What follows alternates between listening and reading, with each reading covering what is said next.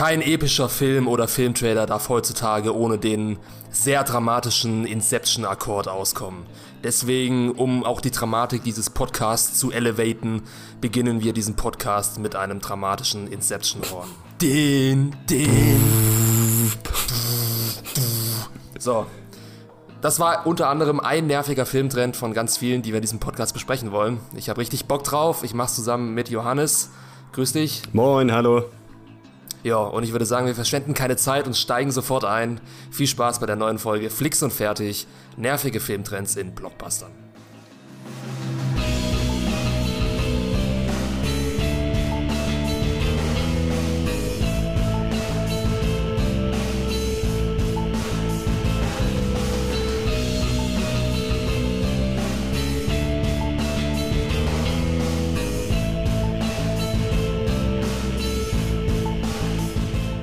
Ja, hi, auch nochmal von meiner Seite. Hallo, Kayvan. Ich habe gerade gedacht, eigentlich, äh, wenn wir schon den nervigen Sound in jedem Trailer jetzt äh, quasi nachmachen, wir hätten eigentlich vor diesem Trailer noch einen kleinen Teaser-Trailer einbauen müssen. Das ist nämlich auch so ein Trend, den man in letzter ja. Zeit häufig äh, beobachtet, dass gefühlt, du guckst den Trailer an von einer Minute und hast nochmal einen fünfsekündigen Trailer davor.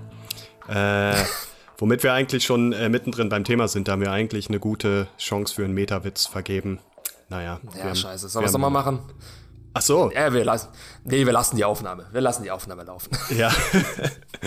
ähm, genau, und äh, ich äh, freue mich äh, heute auf den Podcast. Ich freue mich auf das Gespräch. Äh, muss aber sagen, äh, ich glaube, es ist nicht so ganz einfach für mich, denn ähm, Hollywood-Filme sind so ein bisschen so eine Hassliebe äh, für mich. Also man kann nicht mit, man kann nicht ohne. Man guckt sehr viel, was einem gefällt. Man guckt dann auch viel, mhm. wo man denkt, oh, ich, ich höre auf. Ich, äh, ich äh, gucke nie wieder Hollywood-Filme. Ist wie, ich trinke nie wieder. Aber, ähm, und ich habe das auch mal äh, gesagt, glaube ich, wir hatten mal einen Podcast zusammen, das waren auch wir beide, zusammen mit Micha, meine ich, über, über überbewertete Filme. Und dass ich meinte, eigentlich bin ich ein bisschen äh, zarter und gütiger geworden in der Bewertung. Mich, mich stört eigentlich nicht mehr so vieles, aber ich glaube, wir haben doch einiges am Material, wo ja. wir drüber sprechen können. Wie ist es, wie ist es bei dir? Also ist das was, was du häufig beobachtest bei Filmen, dass du jetzt Filme siehst und denkst, oh, nicht schon wieder das? Oder ähm, stellt man das immer direkt fest? Hast du da so ein paar Sachen, wo du direkt immer drauf anspringst? Ja, also ich bin letztendlich so ähnlich wie du. Ich bin sehr vergebend, also ich ähm, bin auch sehr ähm, gutmütig, was Blockbuster angeht. Also es, sie nerven mich äh, zum Teil auch heutzutage, deswegen sprechen wir auch jetzt heute drüber. Ähm, bin jetzt aber nicht darauf aus, hier äh, aus Prinzip alles äh, niederzuschmettern mhm. ähm, mit meiner ähm, elitären Meinung, dass ich nur noch Arthouse gucken werde oder so. Also mhm. so sind wir nicht drauf und so bin ich auch nicht drauf. Ähm, es gibt aber dennoch einige, also ich denke mal jedes Jahr aufs Neue. Ich schaue auf die Liste, welche Filme, welche großen Filme kommen dieses Jahr ins Kino und bin jedes Mal enttäuscht, äh, weil mich gefühlt keiner der Filme überrascht oder nicht anspricht. Mhm. Und ähm, wenn ich dann aber zurückdenke und ähm, also eigentlich will ich dann den Filmstudios diese Schuld geben, warum produzieren die nichts mehr, was mich interessiert oder so, denke ich dann wieder zurück und denke mir, okay, eigentlich bin ich auch selbst dran schuld. Mhm. Ich gehe halt auch meistens nur in die Filme, von denen ich genau weiß, was ich erwarten kann und so weiter. Und auch ich denke, dass viele andere Filmtrends, die wir jetzt hier ansprechen werden, nicht unbedingt nur die Schuld der Filmstudios sind, sondern auch der Konsumenten von uns. Oder sogar mhm. hauptsächlich der Konsumenten. Aber schauen wir mal. Ähm, nicht alle vielleicht. Ich habe jetzt hier so fünf bis sechs dabei. Ähm, du glaube ich auch.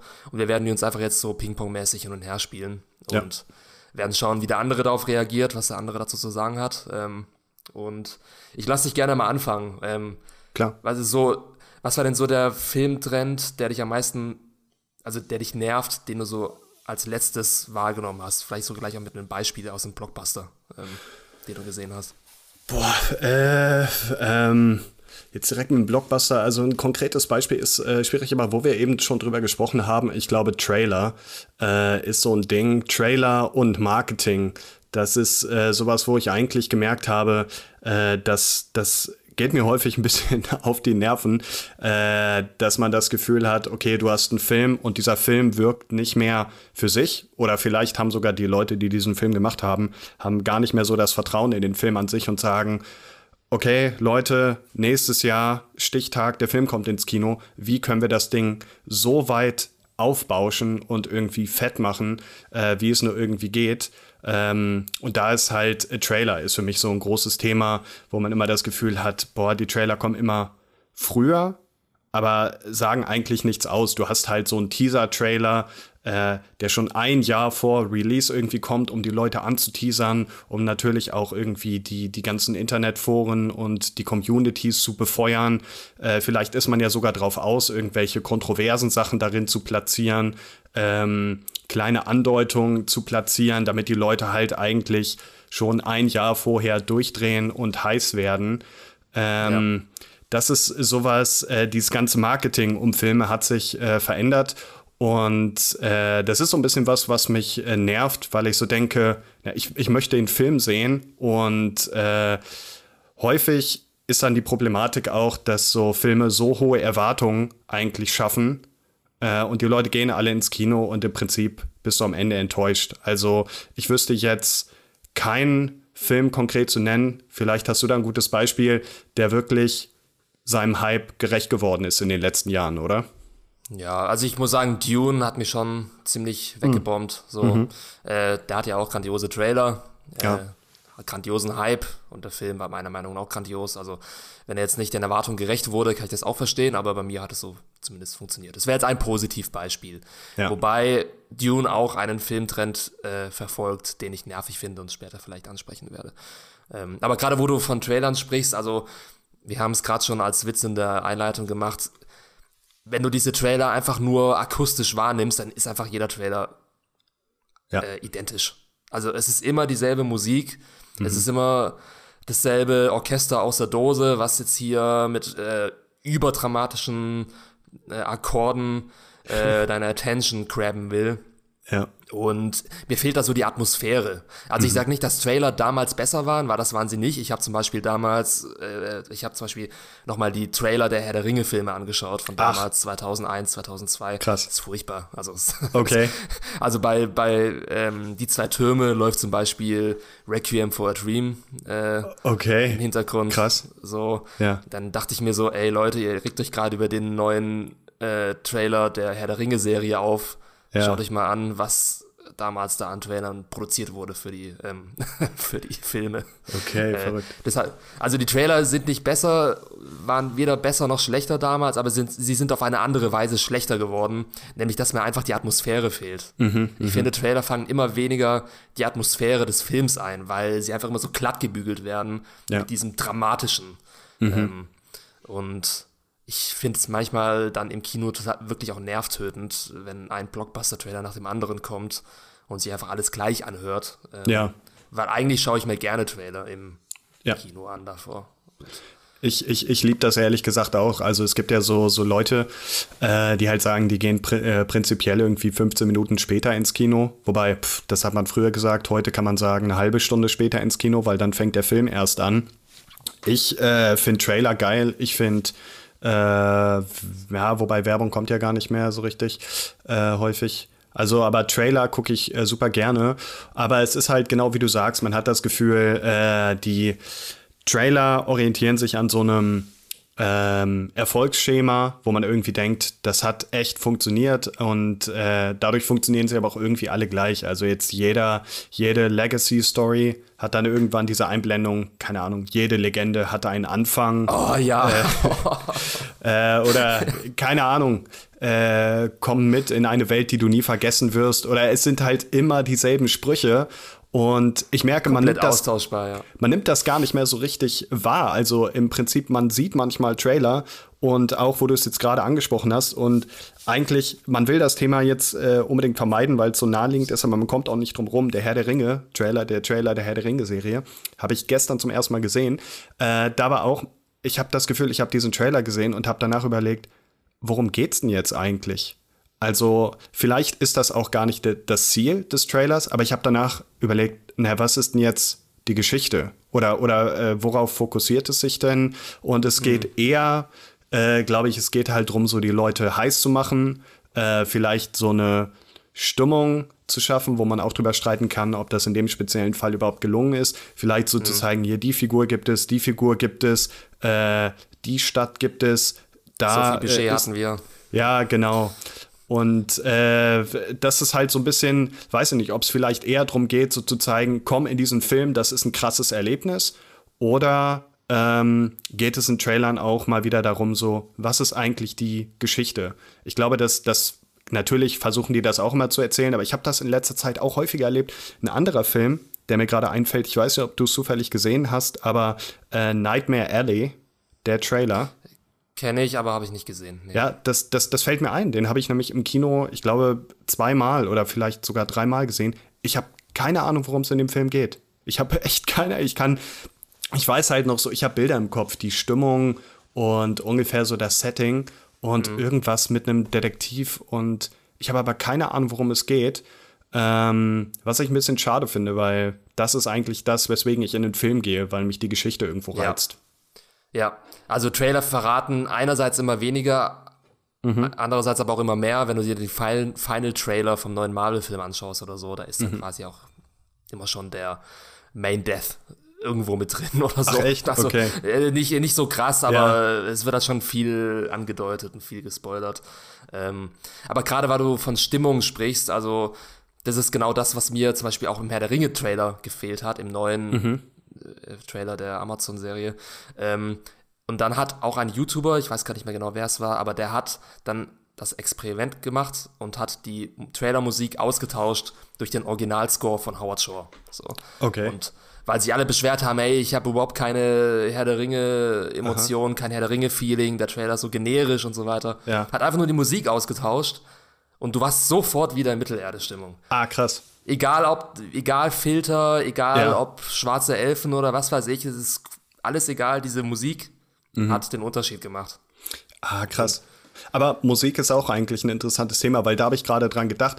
War, war in dem Trailer, war da das, ich erinnere, ich habe ihn halt einmal nur gesehen. Ähm, aber das wäre mir, glaube ich, aufgefallen. War eigentlich mal so eins der bekannten musikalischen Themen aus, aus Herr der Ringe da drin? Keine. Nee. Nö. Okay. Nee, das war einfach nur, das war Inception-Horn. Also, okay. Und da, das ist halt schon krass, weil ich meine, das musst du halt bringen. Das ist ja eins der Dinge, wie du meinst. Du, du tauschst die Musik aus und denkst sofort, das war's, das war's, was gefehlt hat.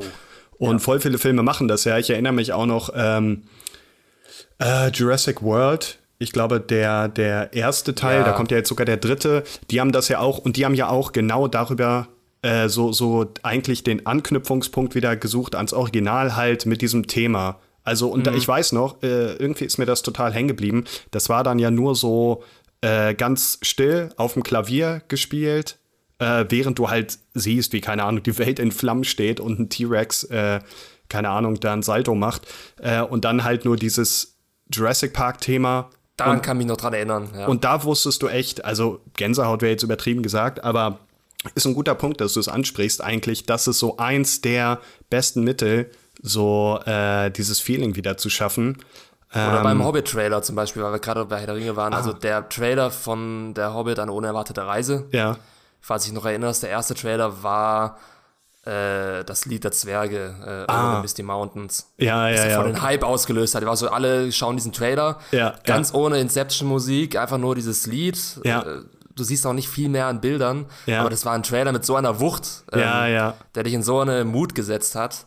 Obwohl der Hobbit genauso diese hässlichen Filter drüber liegen hat wie die Amazon-Serie, mhm. äh, hat aber trotzdem da viel mehr funktioniert. Also zum Beispiel ein Positivbeispiel eines Trailers. Wie er Atmosphäre wecken kann, wie er individuell sein kann, wie er mich in eine ganz besondere Mut schickt und nicht einfach nur ähm, die Urinstinkte in mir weckt, dass da irgendwie was abgeht ähm, mit lauter Musik und es muss ja spannend sein, um möglichst alle Leute anzusprechen und mhm. zu vertrauen. Ja. Aber, aber stimmt, ist ein cooler äh, Gedanke, aber habe ich gar nicht nachgedacht, dass das auch eigentlich eine sehr einfache Möglichkeit von einem Trailer ist oder eine sehr auch wirkungsmächtige Möglichkeit, äh, die Musik. Also gerade wir reden jetzt darüber, als wäre es selbstverständlich, ist es ja auch fast schon, dass heutzutage so viele Filme einfach Sequels sind. Aber wenn du halt ein, äh, dieses Feeling einfach bei einer Fortsetzung erschaffen willst, dann nimm die Musik. Du kannst sie auch leicht abwandeln, aber jetzt auch gerade bei, bei Der Hobbit, ich weiß gar nicht, ob es im Trailer schon war, aber ich erinnere mich auf jeden Fall auch, als du, als in der Hobbit quasi der Ring das erste Mal auftauchst. Und dann hörst mhm. du dieses Ring-Thema, was ja, ich glaube, das ist ja genau das, was ich eben da gesummt habe,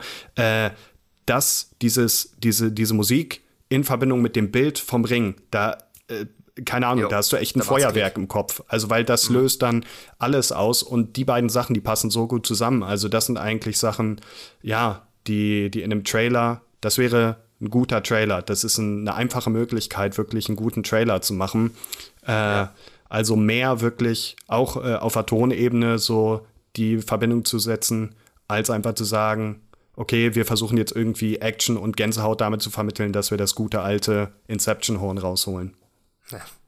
Ähm, wo wir gerade bei Musik sind. Ja. Äh, das ist jetzt ein weiterer Trend, den ich mir aufgeschrieben habe, den ich mhm. scheiße finde. Äh, und zwar, dass die Filmmusik, also nicht die Trailermusik, sondern auch die Filmmusik allgemein von Blockbustern immer austauschbarer wird. Mhm. Also, kannst du dich an irgendein Filmthema der letzten Jahre erinnern? Ein neues Filmthema aus einem Nicht-Sequel, was wirklich hängen geblieben ist? Oh, also, ich könnte es jetzt nicht summen und ich weiß, ich weiß, da haben wir auch äh, drüber gesprochen, tatsächlich äh, 4001 intern. Und äh, wir hatten gerade den Film Dune schon. Äh, ja, okay. Ich weiß ja. gar nicht, ich glaube, äh, Sandro war ein großer Fan von dem Soundtrack. Äh, und ich muss sagen, für mich war der Soundtrack so ein bisschen ein Schwachpunkt, wobei ich ihn jetzt auch, ich habe ihn danach nie wieder gehört, nur im Film. Ich war so ein bisschen enttäuscht, dass ich dachte, ah, komm ey, es ist ein Film mit Wüstensetting und euch fehlt, fällt echt nichts Besseres ein als. da, äh, und das war, ich weiß noch, das war nicht der ganze Film.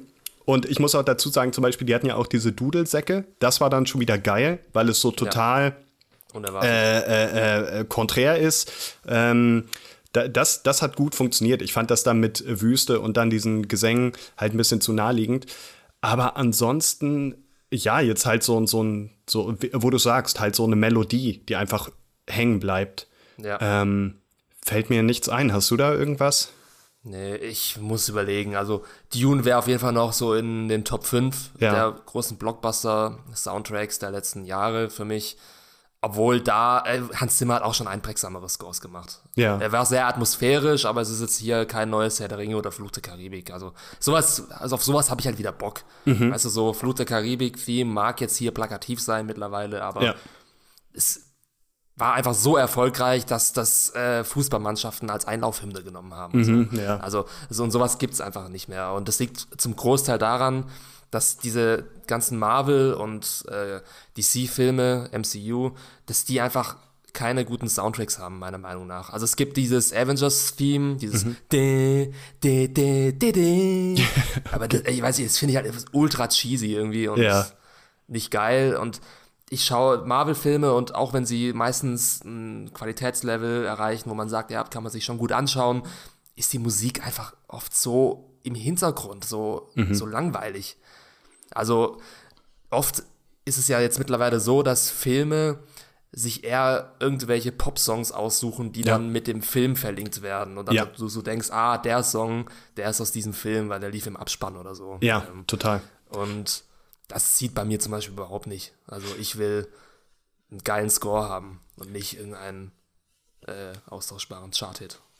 Das, äh, das stimmt aber echt. Das ist interessant, dass du da jetzt auch nochmal drauf kommst, weil das eigentlich was äh, bei, bei Trailern auch häufig, also Trailer funktionieren jetzt auch häufig, du hast halt irgendeinen Popsong wirklich oder irgendwas Klassisches. Ähm, jetzt klassisch im Sinne von irgendeinem Hit. Bitte?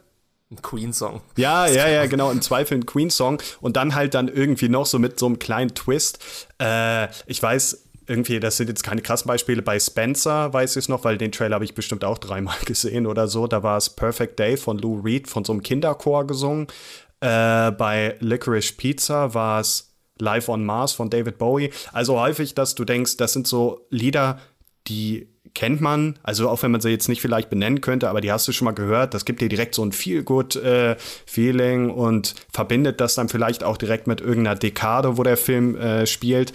Mhm. Und ich glaube, ja, äh, Filme machen das dann auch häufig, äh, dass sie dann sagen, hier so ein, was jeder kennt, und dann verfremden wir das, spielen das jetzt nur so, so ruhig am Klavier dran und am besten haucht irgendeine junge Sängerin halt Ja. Hello Darkness, my old friend oder sowas. Oh, Gänsehaut. Ja, die ja, Formel für Gänsehaut. Äh, genau, das, das ist auch so ein Ding. Und ja, mit, mit Scores, wenn man davon jetzt absieht, äh, halt wirklich nur Scores rein musikalisch, stimmt schon. Da muss ich sagen, da äh, das ist für mich irgendwas, ich würde jetzt nicht sagen, das ist mir unwichtig, aber da bin ich auch nicht so drin. Ich habe jetzt wenig Scores, die ich wirklich so krass verfolge, aber es stimmt ja schon, wie du meinst, ne? selbst wenn ich jetzt sage, ich höre mir im Nachhinein nicht nochmal Scores an, ja, Fluch der Karibik, natürlich erkenne ich das. Also das ist so einprägsam, selbst wenn man sich damit nicht beschäftigt, kennt man das einfach. Ja. Ähm, naja, und wenn, das zählt jetzt nicht als Score, das ist halt auch ein Filmsong, aber man muss natürlich sagen, was natürlich in den letzten Jahren, wobei es jetzt auch keine Ahnung, wie lange her ist, abgesahnt hat, ist Frozen, Let It Go. Das ist natürlich außer Konkurrenz, aber kann man auch halten davon, was man will.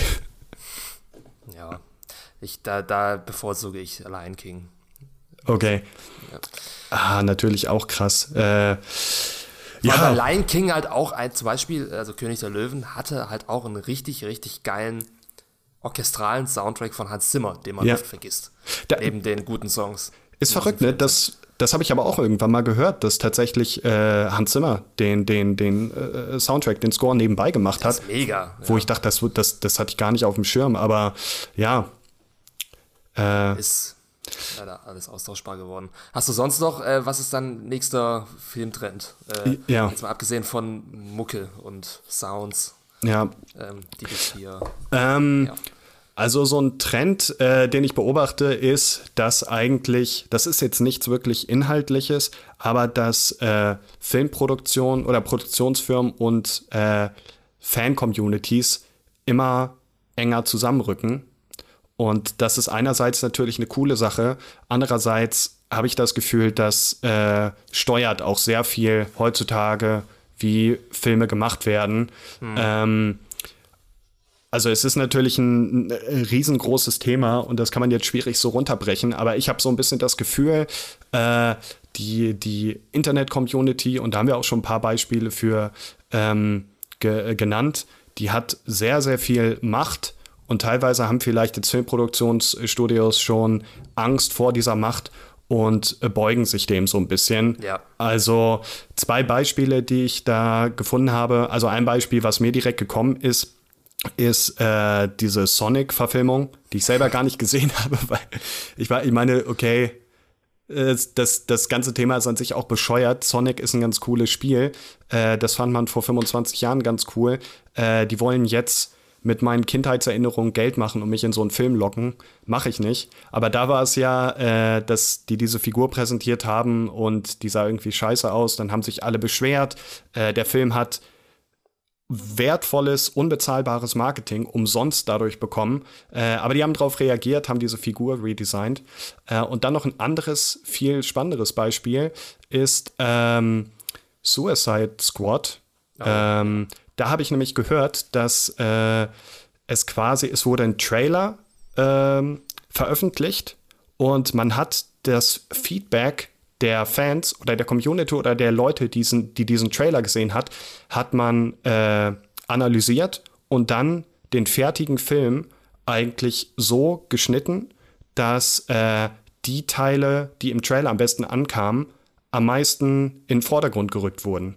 Also man hat quasi so mal den, den kleinen C reingestippt, äh, reingestippt in das Kinopublikum und gesehen, was funktioniert, was funktioniert nicht. Hat man Feedback ko- bekommen und dann gesagt, alles klar, zurück in den Schneideraum, jetzt machen wir das Ding fertig. Ja, und hat ja auch funktioniert. Also der neue Suicide Squad kam mir um einiges besser an bei den Fans als Ja. der alte. Ja, Schon hart, was für ein Kalkül dahinter ist manchmal. ja. Äh, ich, also ich habe noch ein anderes Beispiel, Star Wars. Also die neue Star Mhm. Klar. Wars Trilogie von Klar. Disney. Ja. Also ich muss sagen, ich habe eigentlich die ersten zwei Filme echt genossen. Also es war Mhm. halt schon krasses Nostalgie-Baiting, ähm, was auch nochmal ein Trend ist, äh, der gerade Ja. wirklich abgrast. Äh, aber die Filme haben Spaß gemacht. Äh, vor allem, ich bin einer der wenigen, die ähm, die letzten Jedi immer verteidigen, weil ich den Film den besten von den drei neuen Star Wars Trilogie-Filmen finde. Äh, aber insgesamt als Trilogie wurde die Handlung sowas von komplett gegen die Wand gefahren. Ja. Über diese drei Filme, weil so viele, ähm, so viele 180 Grad Wendungen komplett unorganisch eingefügt wurden, nur um die Community nicht zu verärgern. Also Ja, du ja. hattest zum Beispiel dann den zweiten Teil der neuen Trilogie, Die letzten Jedi, der einige unkonventionelle Entscheidungen getroffen hat, mit denen die Fans nicht zufrieden waren. Mhm. Ist ja alles in Ordnung. Aber dieser Shitstorm, der ging so krank Ja. durch, äh, durch die Decke, dass äh, Disney angefangen hat zu schlottern. Also äh, das war, es war einfach richtiger Hass mit Petitionen und mit Krass, äh, ne? ähm, Morddrohungen und das ist nicht mein Luke Skywalker und wie konnte das passieren und so weiter. Äh, dass das Filmstudio in der Abschlu im Abschlussfilm Ja. der Aufstieg Skywalkers so bescheuerte, ähm, äh, so bescheuerte, ähm, wie sagt man, äh, Handlungswendungen eingebaut hat, die überhaupt nicht nachvollziehbar sind. Also Achtung jetzt Spoiler für die, die die neuen Filme noch nicht gesehen haben, aber ähm, zum Beispiel wird in die letzten Jedi angesprochen, dass Rey keine Heritage hat. Also sie hat kein, keine Fa Familiengeschichte. Sie ist kein Skywalker, sie ist kein Ach so, okay. ähm, kein irgendwas, kein Ja. Solo, sie ist einfach nur ein Niemand. So. Und es hat so viele gestört, weil alle Ja. halt erwartet haben, dass sie auch ein Skywalker ist, Aha. dass sie dann im neuen Film, also im, im äh, wie heißt er, der Aufstieg, der Aufstieg Skywalkers, erst zu einer Palpatine wird Ja. und am Ende zu einer Skywalker. Und ich dachte so, wie, wie, wie billig ist das denn? Ja, ja, ja, krass. Also, die haben, die, die haben sich einfach komplett, äh, sorry, wenn ich so sage, die Eier abgeschnitten und Ja. haben dann teilweise auch einzelne Szenen, die schlecht ankamen in die letzten Jedi, Ja. Nochmal geredconnt sozusagen. Zum Beispiel diese eine Szene, in der, ähm, in der äh, Luke Skywalker sein Laserschwert nach hinten wirft. Ich weiß nicht, ob du die kennst. Also, Äh, ich habe von den neuen drei nur den ersten gesehen. Und ich bin nicht, ich bin nicht dagegen. Ich bin einfach nicht dazu gekommen. Ich, ich würde Achso, sie gerne sehen. Gespoilert. Oh, okay. Ah, pf, ja, ist nicht so wild. Okay. Nee, auf jeden Fall, äh, für mich ist diese Star Wars Trilogie das beste Beispiel, wie eine Fan-Community ihr eigenes Franchise einfach komplett gegen die Wand fahren kann. Mhm, ja. äh, und das ist da passiert. Also die Filme haben absolut keine Kontinuität. Ja. Äh, jeder Film macht gefühlt irgendwas anderes und am Ende kam einfach nichts dabei raus.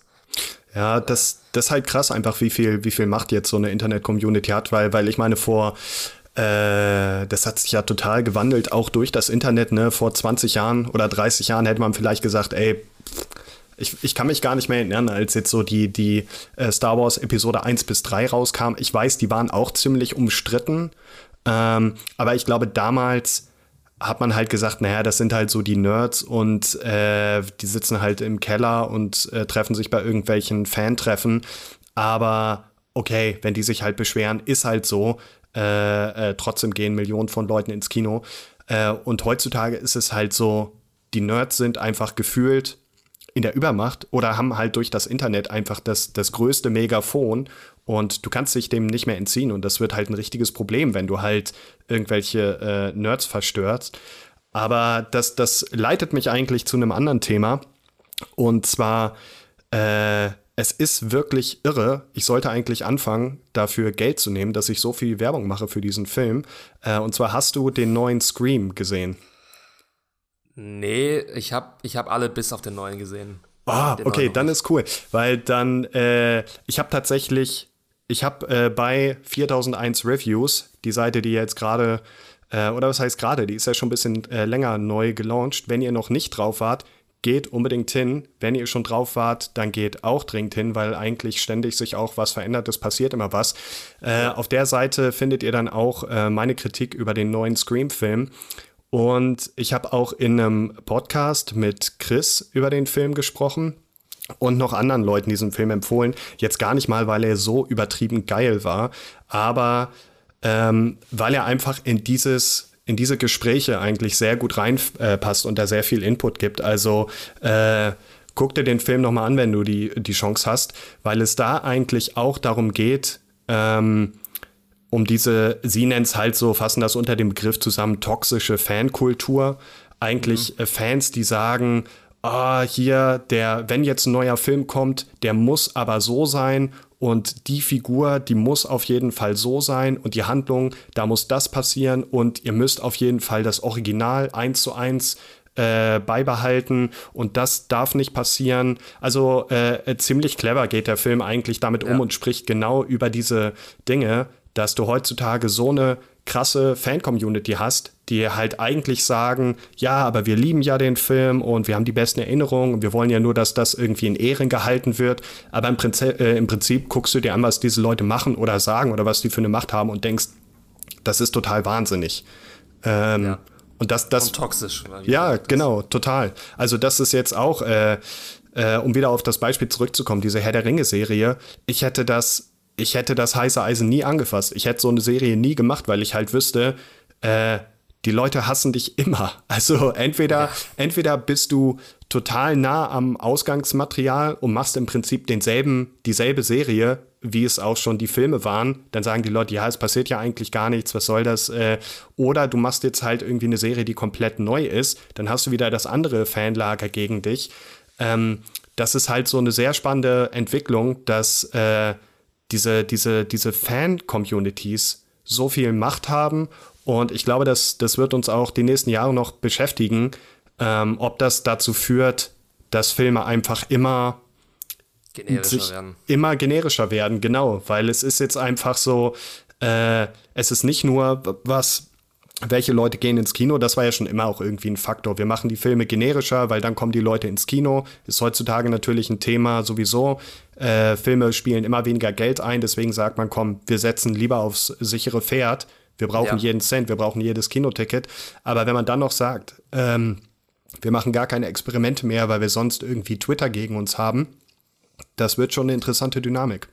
Ich meine, es ist schon bitter. Also gerade nochmal für diese Herr der Ringe-Serie, die ist noch nicht mal gestartet. Der Start mhm. liegt noch über ein halbes Jahr in der Zukunft. Ja. Und schon ist die Serie einfach unten durch. Ja, ja, ja, also, genau. Sie ist, sie ist unten durch. Die kann jetzt noch so gut sein, wie sie auch sein kann die ist bei diesem Teil der Fans einfach raus und es ja. wird nichts mehr geben, was sie da retten kann. Also es ist schon bitter. Ähm, und ja, das, da sieht man halt auch mal wieder, dass äh, Filmstudios eigentlich nicht immer die Bösen sind, sondern wir als Filmcommunity, als Konsumenten eigentlich die Mitschuld tragen. Und diesen Trend, den du gerade angesprochen hast, ja. dass alles immer aus der Sicht des Nutzers und des Kunden mhm. gedacht wird. Ja. Also was braucht der Kunde, was will der Kunde, ähm, wie kann ich ihm das beste Produkt bieten. Das ist ja eine, ein Trend, der nicht nur bei Filmen, äh, nicht nur in Filmen eingeschlagen wird, sondern vor allem in allen anderen Bereichen auch, die irgendwas mit Konsum zu tun haben. Mhm. Also im Marketing, was Produkte angeht und so weiter. Alles ja. ist immer zugeschnitten auf deinen Geschmack und wehe, du bekommst mal irgendwas unter die Nase gerieben, was nicht das ist, was du im Moment auch ja. unter die Nase gerieben bekommen wolltest. So. Ja. Und deswegen, ja, also kriegen wir gefühlt immer nur dieselben Blockbuster und mir fehlen einfach diese Experimente. So. Mhm. Diese, diese Pioniere im Blockbuster-Kino. Ja, ich glaube, deswegen ist es auch so äh, wichtig. Also, das finde ich dann halt zum Beispiel auch immer wichtig und deswegen meine ich so, ne, ich habe so mit Hollywood so eine, so eine Hassliebe, weil ich einerseits denke, ey, es gibt viele coole äh, Filme, die wirklich einfach die, die kannst du zusammenfassen unter dem Schlagwort Hollywood, ist äh, super so. Äh, aber halt auch viel Schlechtes und ich finde einfach wichtig, dass man konstant auch guckt, was passiert abseits davon und die Sachen einfach auch unter, unterstützt. Ähm, und indem es halt da äh, ist, dass man es vielleicht finanziell ganz klar unterstützt, dass man einfach sagt, ich kaufe jetzt ein Kinoticket für irgendeinen kleinen Film äh, in irgendeiner Randnische, wenn er mir gefällt, einfach damit auch vielleicht äh, dadurch so ein Wandel stattfindet und die irgendwie eine Chance haben, aber auch, dass ich Filme empfehle oder eben auch äh, bei uns im Online-Magazin darüber schreibe oder dass man im Podcast darüber spricht, dass man einfach so versucht, diesem Einheitsbrei sowas entgegenzuhalten, indem man eben dann Sachen, die daneben liegen, nicht untergehen lässt in dieser Masse, sondern auch ein bisschen versucht hervorzuheben. Ja, ja. Ich würde jetzt auch gleich mal hier das, den, das Franchise, äh, den Elefanten im Raum ansprechen, nämlich Franchising. Ja, ja. ähm, bevor ich das mache, äh, falls euch gefällt, was wir hier von uns geben, könnt ihr uns gerne abonnieren auf unseren Kanälen, ähm, nämlich äh, Spotify, Google Podcast, Apple Podcast. Wo sind wir noch? Äh, äh YouTube? YouTube, genau, ja. Ja. Abonniert uns gerne und äh, ihr verpasst nie mehr einen Podcast jeden Dienstag kommt eine neue Folge von Flix und Fertig raus. Ja, ähm, ja Franchising. So, Puh, jetzt, jetzt ist wir haben es ja raus. schon öfter jetzt mal tangiert, jetzt, jetzt wird es auseinandergenommen. Ähm, gefühlt 80% aller, nicht nur gefühlt, sondern 80% aller Blockbuster sind Franchises mittlerweile. Mhm. Ähm, das heißt, was gehört alles zu einem Franchise dazu? Wir haben Sequels, wir haben Remakes, wir haben Reboots und Mhm. wir haben Spin-offs. Alles ist irgendwie miteinander kombiniert, miteinander verflechtet und es gibt da einige Sachen, die mich stören. Also ich muss sagen, ich bin an sich niemand, der ähm, Fortsetzungen und Filmreihen und so weiter scheiße findet. Eher im Gegenteil. Mich fasziniert sowas, wie eine Geschichte über die Zeit erzählt wird. Aber mich stört, dass es eben so überhand genommen hat, dass ich keine Standalone-Filme mehr finde im Ja. Blockbuster-Bereich, die mich ansprechen. Ja. Ähm, was mich stört an Franchises ist unter anderem, dass äh, sie so selbstreferenziell werden nach einer Zeit. Also, äh, dass, dass sie immer mehr Meta-Witze einbauen und ähm, immer mehr der Begeisterung des Films wird dadurch ausgelöst, dass Sachen eingebaut werden, die du eigentlich schon kennst oder die irgendwie eine Nostalgie wecken und so weiter. Zum Beispiel hier ein neuer Marvel-Film kommt raus. Am Ende gehen alle gehypt aus dem Kino, aber warum? Äh, nicht nur, weil der Film geil war, sondern weil am Ende äh, eine Post-Credit-Scene Ah. dich darauf aufmerksam macht, dass ein noch viel geilerer Film nächstes Jahr rauskommt. Mhm. Und dieses selbstreferenzielle, künstliche Hypen, Mhm. ähm, das überhaupt noch nicht mal so krass mit der Qualität des Films oder mit der äh, Dramaturgie zu tun hat, sondern mit diesem kompletten Franchise-Geflecht, Ja. was immer eigentlich nur dafür da ist, immer weiter zu kaufen, immer weiter deine, deinen Arsch auf Kinosessel zu bringen und so weiter. Ähm, das ist halt so gemacht. Ähm, Mhm. Und deswegen stoßen mich so Franchises immer mehr ab. Und zum Beispiel jetzt konkretes Beispiel der neue Batman-Film, Ja. der, sehr, der sehr gut ist. Also ich war echt äh, im Kino gebannt und ich hatte richtig Spaß dran, hätte ich nie gedacht, Ja. weil es einerseits ein gefühlt fünftes Reboot äh, des Batmans der letzten 10, 20 Jahre war und eben nochmal ein Comic, äh, Superheldenfilm, von dem ich eigentlich die Nase voll habe. Aber es war ein sehr guter Film und statt, ich war, der geht ja drei Stunden, dieser Film. So, drei volle Stunden. Ja. Ich war so drin in diesem Film, dass ich äh, wirklich dachte, hey, das muss einer der besten Comicfilme der letzten Jahre sein oder so. Ja. Und dann im letzten Viertel merke ich, ach du Scheiße, ich glaube, der Film, der hat gar kein richtiges Ende, der hört jetzt einfach irgendwann auf und Okay. dann Lust auf den zweiten Teil. Und so war es dann auch. Also der Film hypt dich hoch, hypt dich hoch. Ah. Und dann denkst du, jetzt geht's richtig los und dann ist er zu Ende. Und dann gibt's ja wieder diese typischen, ähm, ja, wie sagt man, diese typischen Referenzen auf ein Sequel. Äh, Ja. Und ah, ein neuer Schurke. Okay, ja. Äh, die Bühne und so weiter. Und ich habe mich da, es war irgendwie so ein antiklimatisches Ende für diesen geilen Film, Mhm. äh, was mich überhaupt nicht zufriedengestellt hat. Also deswegen habe ich da jetzt äh, ein, zwei Punkte Abzug gegeben. Meiner eigenen Bewertung. Ähm, Okay. Das ist so enttäuschend. Also, ich, ist ja nicht nur Marvel DC, es gibt auch Harry Potter, Fast and Furious, Conjuring, Ghostbusters, Star Wars, Star Trek. Also, Ja. es ist einfach alles nur noch ein Franchise und ja, ich, ich sehne mich einfach. äh, Das Traurige ist ja, das habe ich auch schon öfter in ähm, Podcasts angesprochen, der einzige Regisseur, der noch Blockbuster drehen darf, ohne sich auf ein Franchise zu beziehen oder auf eine Vorlage oder auf ein Reboot, ist ja Christopher Nolan. Mhm. Ja. Und vielleicht Denis Villeneuve, obwohl Denis Villeneuve auch hat auch noch Vorlagen gemacht. Ja, ja. Blade Runner und äh, Dune waren die letzten. Stimmt, Also Blade Runner habe ich vergessen, ja. Weil Christopher Nolan mittlerweile einfach seine eigene Marke ist, sein eigenes Genau. Franchise. Deswegen Ja. darf er machen, was er will. Aber ja, wir sind halt zum Teil auch selber dran schuld, weil wir gehen halt auch nicht in diese Blockbuster rein. Mhm. Sie sind zwar, muss man ehrlich sagen, oft nicht gut. Mhm. Diese Standalone-Blockbuster, ich weiß nicht, letztens gab es Jungle Cruise, den habe ich noch überhaupt nicht gesehen. Hat er Boah. was getaugt, oder? Alter, guck ihn dir nicht an, tust dir nicht an. Okay, schade. Ich war, ich, äh, ich weiß gar nicht mal, ich weiß gar, wie, wie voll muss ich denn gewesen sein, dass ich in den Film gegangen bin. Nein, ich, war natürlich nüchtern, aber ich habe es im Nachhinein sehr bereut. Ja. Ja, also bin, ich weiß ja nicht, wie es da, wie man da überhaupt noch mal rauskommt. Ich glaube, wir kommen nie mehr raus aus dieser Situation, dass äh, sich alles nur noch auf Sequels und auf äh, Reboots und so weiter beruht. Ich meine, ähm, da fallen ja auch diese ganzen Disney Live-Action-Filme mit rein, die wir bekommen. Also das Dschungelbuch, Aladdin, König der Löwen, Ja. ähm, Cruella, was gibt's auch alles? Ähm, Äh, Schön und das Biest gab es. Äh, gab, äh, ah, bestimmt. Ja, warte ja, mal. Ist schön und das Beast, genau. Ja. Ja. Wie stehst du denn so zu Franchises? Also gerade bezüglich Reboots, Sequels, Remakes. Kann ich das doch abholen oder bist du da auch abgestoßen? Mm, also das Problem ist ein bisschen, äh, ich ich habe halt, also ich, ich habe halt echt sehr, sehr, sehr wenige Marvel-Filme gesehen. Also Marvel ist natürlich das klassische Beispiel, worüber man jetzt gut sprechen könnte. Ähm, ich habe halt wirklich einfach kaum Marvel-Filme gesehen und nicht mal, weil ich sage, ich finde das blöd oder so, aber irgendwie vielleicht auch, weil man schon das Gefühl hat, du sprichst mit jemandem und dann sagt er, ja, aber du musst dann, also du musst erst Iron Man gucken und ja. Äh, dann Hulk, aber nur den Hulk, den Hulk, den brauchst du nicht gucken, aber den musst du schon gesehen haben. Und äh, dann auf jeden Fall Guardians of the Galaxy. Äh, also das sind zwei, die musst du beide gucken. Und dann kannst du mit Avengers anfangen. Und ich denke so, pff, äh, ich, ich will keine ja. Hausaufgaben machen, ich will einfach einen Film sehen. Ähm, ja. Ich glaube, die, also mir hat auch mal jemand erzählt, die funktionieren auch so alleine ganz gut.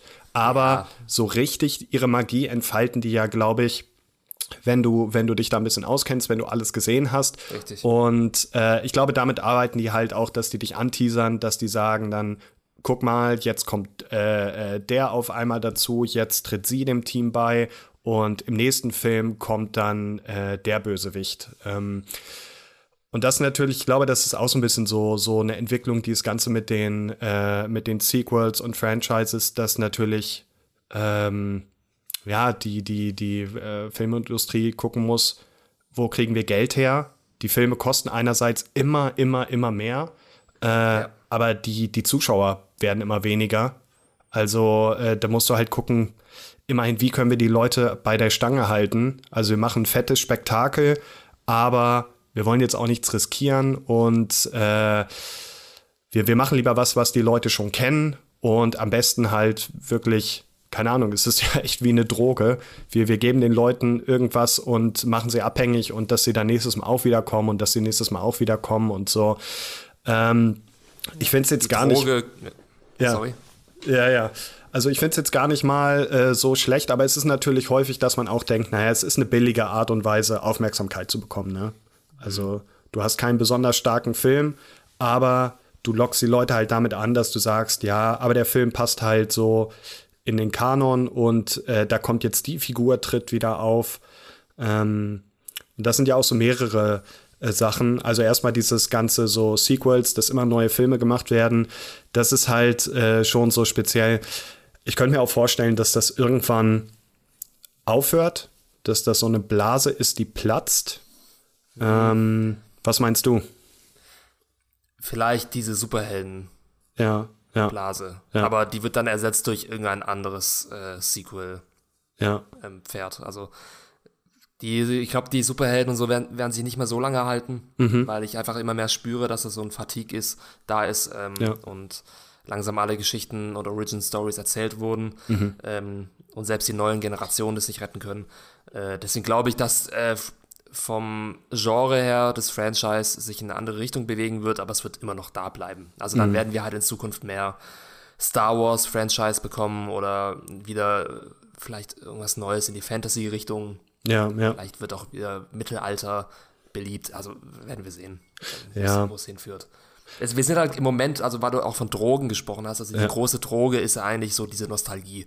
Ja, total, äh, total. Weil Blockbuster dann meistens, also gerade in Franchises, eher in die Vergangenheit schauen, Aha. als Neuland zu betreten. Ja. Also wir haben das ja bei den Jurassic World Filmen, wir haben das bei Star Wars, wir haben das bei ja, ähm, ja gut, Harry Potter würde ich da noch nicht mal mit reinnehmen, weil fantastische Tierwesen schon was eigenes ist. Mhm. Aber gerade auch Terminator zum Beispiel. Ja. Ähm, Matrix und so weiter. Ghostbusters. Genau, halt, stimmt. Ähm, ja ist ein reines Nostalgiefest, was halt altbewährtes zelebriert. Mhm. So, die gute, das, das, gute Alte von damals. Ja. Ähm, du kennst es doch. Hier Gänsehaut für dich. Ja. Schöne Erinnerungen. Ähm, und es wird einfach da nicht für mich genug in die Zukunft gedacht, nicht genug Neues ausprobiert. Es ist halt ein billiger Trick. Mhm, genau, Genauso ja. wie ähm, das Hypen auf das Sequel ist Nostalgie auch ein billiger Trick. Und du kannst auch, wenn du mal einfach Star Wars wie heißt der nochmal, Star Wars, ähm, Das Erwachen der Macht, also Ja. den ersten Teil der Disney-Filme, Mhm. die anschaust und einfach mal diese Nostalgiebrille abnimmst. Ja, dieser Film macht teilweise keinen Sinn mehr. okay. Also, weil einfach so viel auf Referenzen und irgendwelche anderen Dinge beruht, die halt gegeben sein müssen, ja. Weil du die alten Filme gesehen hast und weil du dich erinnern kannst. Zum Beispiel die Szene, in der taucht dann plötzlich das alte Laserschwert von Anakin Skywalker auf. In irgendeiner Truhe, die Szene ist voll dramatisch und Ja. du denkst einfach nur ohne Kontext, Ja. was soll das jetzt? Was für ein Schwert ist das? Warum ist es jetzt gerade so wichtig? Warum ist es da überhaupt? Und es wird auch nicht wirklich erklärt und Ja. ja. Oder, oder noch, ich kann mich da immer stundenlang drüber aufregen, dass die wirklich tatsächlich den Todesstern zurückgeholt haben in äh, Star Wars, ein, Erwa- das Erwachen der Macht. Ja. Der schon in der alten Trilogie ausgelutscht wurde, weil schon da haben sie ihn zweimal zerstört. Ja, ja, ja. Und jetzt kommt noch mal ein größeres Ding Ja. und er wird noch mal von X-Wings äh, in die Luft gejagt. Also, please. Ja. Wir, wir sind so im Status der Postkreativität, so habe ich es genannt. So, Das, ähm, ja. also, ja, es wird einfach nichts Kreatives mehr ausprobiert. Vergangenheit wird ausgegraben, ähm, so ein bisschen Grabraubmäßig, aber Pioniergeist ist Hm. nicht mehr da. Aber ich glaube, das ist halt auch so vermutlich das Ding, ne? Also weil, weil so, ich habe da jetzt auch keine abschließende Antwort, deswegen hatte ich jetzt auch mal so gefragt, glaubst du, dass sich dieses Franchising und immer weitere Sequels irgendwann totlaufen wird? Ähm, ich glaube, es wird sich halt nicht so von selbst totlaufen, aber ich glaube, die spüren das halt einfach auch schon, okay, wir können jetzt nicht einfach immer wieder neue Filme raushauen. Die Leute, also das merkt jeder mittlerweile, dass die Idee irgendwie ausgelutscht ist. Äh, wo können wir noch ansetzen? Ich glaube, einerseits dieses äh, Selbstreferenzielle, was du ja gesagt hast, ist auf jeden Fall total da. Ich glaube, dass das auch äh, häufig die Marvel-Filme, die ich jetzt gesehen hatte, oder auch so Superheldenfilme, die haben manchmal auch so ein bisschen so einen selbstreferenziellen Humor, dass Ja. die halt so sagen, ja, haha, wir sind Superhelden und guck mal, du hast ja einen Umhang, sieht ja total doof aus. Äh, so ein bisschen, um das schon vorwegzunehmen, was der Zuschauer sich wahrscheinlich schon denkt, ja, eigentlich ist es albern und eigentlich, äh, äh, das kann ja keiner mehr ernst nehmen, das machen die jetzt auch schon. Und Ja. ich glaube zum Beispiel auch, dass ja die neuen Fast and Furious ja auch so ein bisschen so sind, ne? dass die auch, die wissen im Prinzip, wir sind eine total bescheuerte Actionreihe und die sagen sich, das, das weiß der Zuschauer auch, weißt du was, wir spielen dem Zuschauer in die Karten, wir, wir zwinkern ihm quasi zu und sagen, guck mal, wir haben das begriffen, wie blöd wir eigentlich sind, wir, wir treiben es jetzt nochmal auf die Spitze. Ich glaube, das ist so ein bisschen das, was jetzt so äh, die Wendung ist. Was, was auch eine interessante äh, Sache ist, war, ähm, und ich glaube, das ist gar nicht so richtig, ich glaube, es hat noch nicht so richtig Fahrt aufgenommen und vielleicht ist es auch zu spät, sind so Crossovers und äh, irgendwie Filme, die sich begegnen. Ähm, ich meine, da, da gibt es ja dann, äh, also Superman versus äh, äh, Batman, Batman. war ja so ein großes Ding, wo man dachte, das hätte vielleicht so einen Trend starten können. Aber ich glaube, so richtig abgehoben hat das nicht. Und das, das Thema ist ja auch nicht neu. Das hat man ja früher auch mit, keine Ahnung, Alien versus Predator oder so versucht. Godzilla vs. Kong. Ja, ah, stimmt, Godzilla vs. Kong, genau, der auch ziemlich gehypt wurde. Und ich habe es so wahrgenommen, der wurde gehypt und da wurde viel drüber diskutiert, ah, wie sollen die ihn kämpfen und Godzilla ist so groß und King Kong ist so groß und eigentlich leben die doch in ganz anderen äh, äh, Zeitschleifen. Äh, der ist dann gar nicht so, äh, hat gar nicht so abgehoben. Und ich glaube, Ja. dieses Crossover-Thema, das wird immer mal wieder versucht, weil man denkt, dadurch haben wir dann einfach äh, die, die, äh, die, die, die Möglichkeiten multipliziert. Also damit Ja, können wir richtig. so viel äh, Filme scheffeln, aber ich glaube, das wurde noch nicht so richtig abgenommen. Wer weiß, ob einfach noch der, der richtige Funke noch nicht da war oder ob die Idee an sich einfach uninteressant ist. Ja. Ja, es ist halt oft dann ein Au- Aufeinanderprallen von zwei Welten, Mhm. die sich oft gegenseitig so neutralisieren. Das ist natürlich auch das Problem, was ich bei Marvel oft habe, Okay. dass ganz verschiedene Moods, ganz verschiedene Atmosphären, ganz verschiedene Stakes aufeinandertreffen Ja, und ja.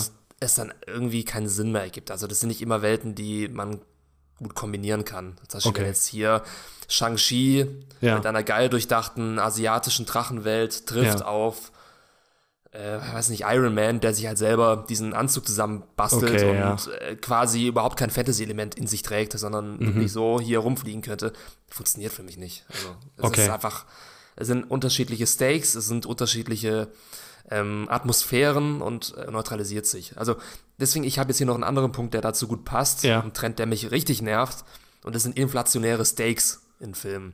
Okay. Also, dass einfach immer mehr und mehr auf dem Spiel steht und es ist halt Mhm. fast immer äh, die Vernichtung der Welt. Ja. äh, so, und ich, ich fühle es einfach nicht mehr. Also, Ja. Da, ja, das stimmt schon. Man hat jetzt irgendwie auch den, den Eiffelturm hat man 20 Mal umkippen sehen und äh, es haut einen einfach nicht mehr um. nee, also ich bin ein viel größerer Fan von persönlichen Steaks. Aha. Also, äh, Steak, ich meine damit jetzt nicht das Fleisch, sondern ich meine damit den, Ja, ja. äh, den Einsatz, Ja, äh, ja. Mhm. was auf dem Spiel steht, so sozusagen. Ähm, und gerade ist es nicht, ist, da ist nicht nur Superhelden, das Superhelden-Genre dran schuld, sondern vor allem auch so Actionreihen wie zum Beispiel James Bond oder Mission Impossible, Mhm, wo immer die nukleare Komplettvernichtung Ja. auf dem Spiel steht. Ich meine, heutzutage reden Leute auch äh, so darüber, Ja, ja. aufgrund der politischen Lage, was vielleicht ein bisschen übertrieben ist. Aber, ähm, ja, ich fühle es trotzdem nicht mehr. Also, Das stimmt schon. Viel, ähm, also vielleicht sogar ein Punkt, der da, äh, der, der mir gerade einfällt und was eigentlich so dem zuwiderläuft. Also heutzutage hat man das Gefühl, in, in einem Superheldenfilm geht es immer drum, alles klar, äh, da äh, die Erde droht, in ein schwarzes Loch gezogen zu werden. Äh, Spider-Man, bitte rette uns, fang doch das schwarze Loch mit deinem Netz ein oder keine Ahnung. Aber äh, da, mir fiel nämlich gerade ein, was ist so ein, ein Steak oder so, der mir, der mir da spontan einfällt. Und da fiel mir tatsächlich ein, und ich wette, du erinnerst dich daran auch noch, äh, Spider-Man 1, Mary Jane oder dieses äh, Cable Car, wie nennt man das? Äh, Seilbahn, diese Seilbahn voller Menschen. ach so, ja, ja. Und äh, der, der, ich glaube, ich weiß gar nicht mehr, wie er es, wie er es angestellt hat, der grüne Goblin. Aber irgendwie, auf jeden Fall hieß es dann, entweder fällt Mary Jane ins Wasser oder diese ganze Seilbahn voller Menschen.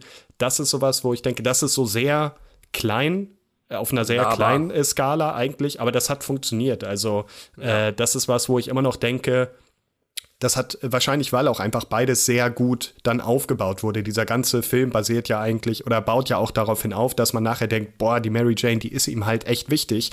Aber das Gute zu tun ist ihm fast noch wichtiger. Und das hat sich dann in diesem Moment sehr kondensiert, wo man denkt, das kann auch funktionieren. Also da geht es jetzt um das Leben von 20 Menschen. Äh, da da geht es nicht direkt drum, dass eine ganze Stadt ausgelöscht wird, aber trotzdem hast du so in diesem Moment das Gefühl, okay, das ist echt jetzt eine krass wichtige Entscheidung.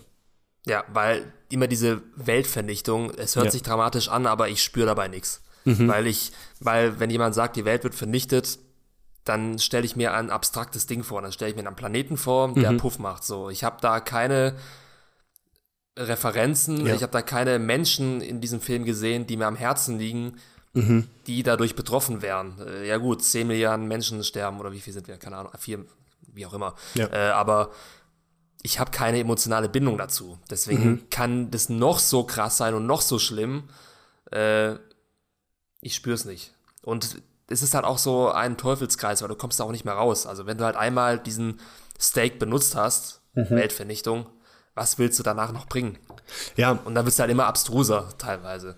ja, das stimmt schon.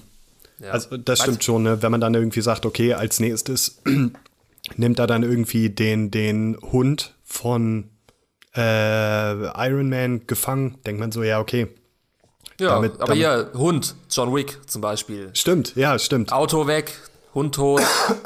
so, ich spür's. Also, Ja, deswegen hat auch, nur deswegen hat der John Wick auch so gut funktioniert. ja, John Wick hat deswegen alle Leute abgeholt, weil Mhm. die Stakes so lächerlich klein waren, aber Ja. trotzdem so nahbar und so emotional, dass du dir denkst, ja Mann, jetzt gib den. Und, aber, äh, aber das stimmt schon, ne? Also hast du eigentlich, äh, hast du eigentlich recht. Also wenn man jetzt irgendwie sagt, die ganze Welt wird ausgelöscht, das klingt erstmal groß, aber wenn du halt in diesem Filmuniversum jetzt bist für zwei Stunden, ja, was ist denn die Welt? Ich, ich kenne hier einfach Ja. niemanden. Ich, äh, äh, Also äh, ich habe da keinen Bezug zu. Ich kenne diese Welt gar nicht richtig. Ich kenne die Leute, die da nicht äh, leben, kenne ich nicht so richtig.